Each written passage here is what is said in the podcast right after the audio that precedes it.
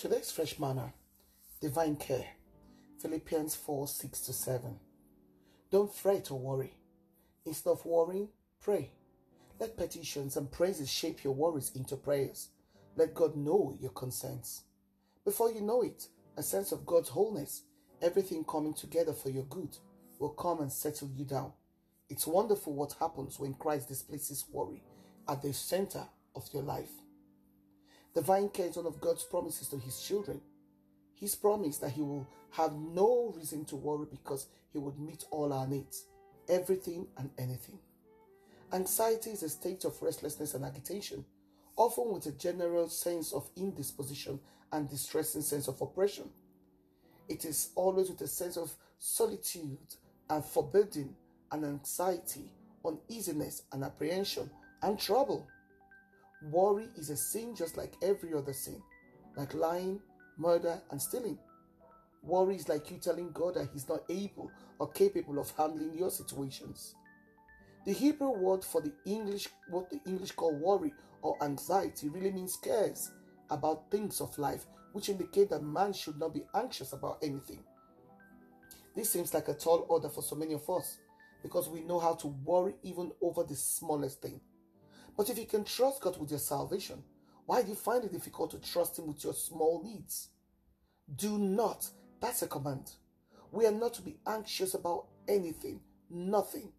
The Lord is able, capable, and willing to meet all our needs. The cares of this world, which is why 1 Peter 5 7 says, to cast all that cares we carry around on the Lord. God offers us divine care because He cares for us. It is our duty to prayerfully hand every care to the Lord and be confidently reliant on His goodness. Seasons come and go. We watch them roll around and see the changes in the elements and the environment, from one of the dry, crusty, no leaves of autumn to the budding of plants, flowers, and animal bursting in spring, but with little or no effort from man.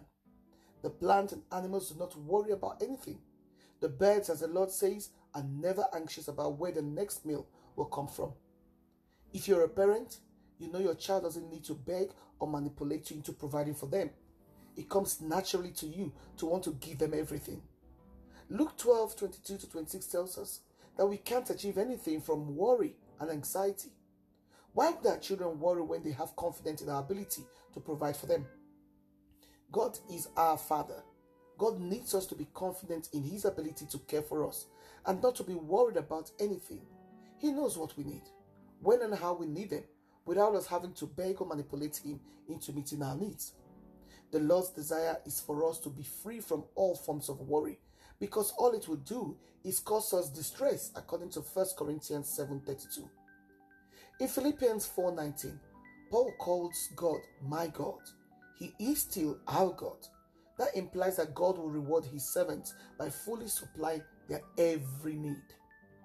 We always think we're too weak to worry about anything, and we feel like anxiety is a natural part of life and can't be avoided, but not according to 2 Corinthians 12 9, which says God's grace is sufficient for us in every situation, including worrying or not worrying. Instead of being anxious over anything, the Lord wants us to handle our worry by prayer and supplication, as instructed in verse 6. He can divinely care for us in every way. He can meet all our needs. He can care for you. And He wants you to hand the issues to Him so that He can care for you and care for them. If this message has met your need, or you have a question, or you will have something to say, a suggestion perhaps, please feel free and drop us a message.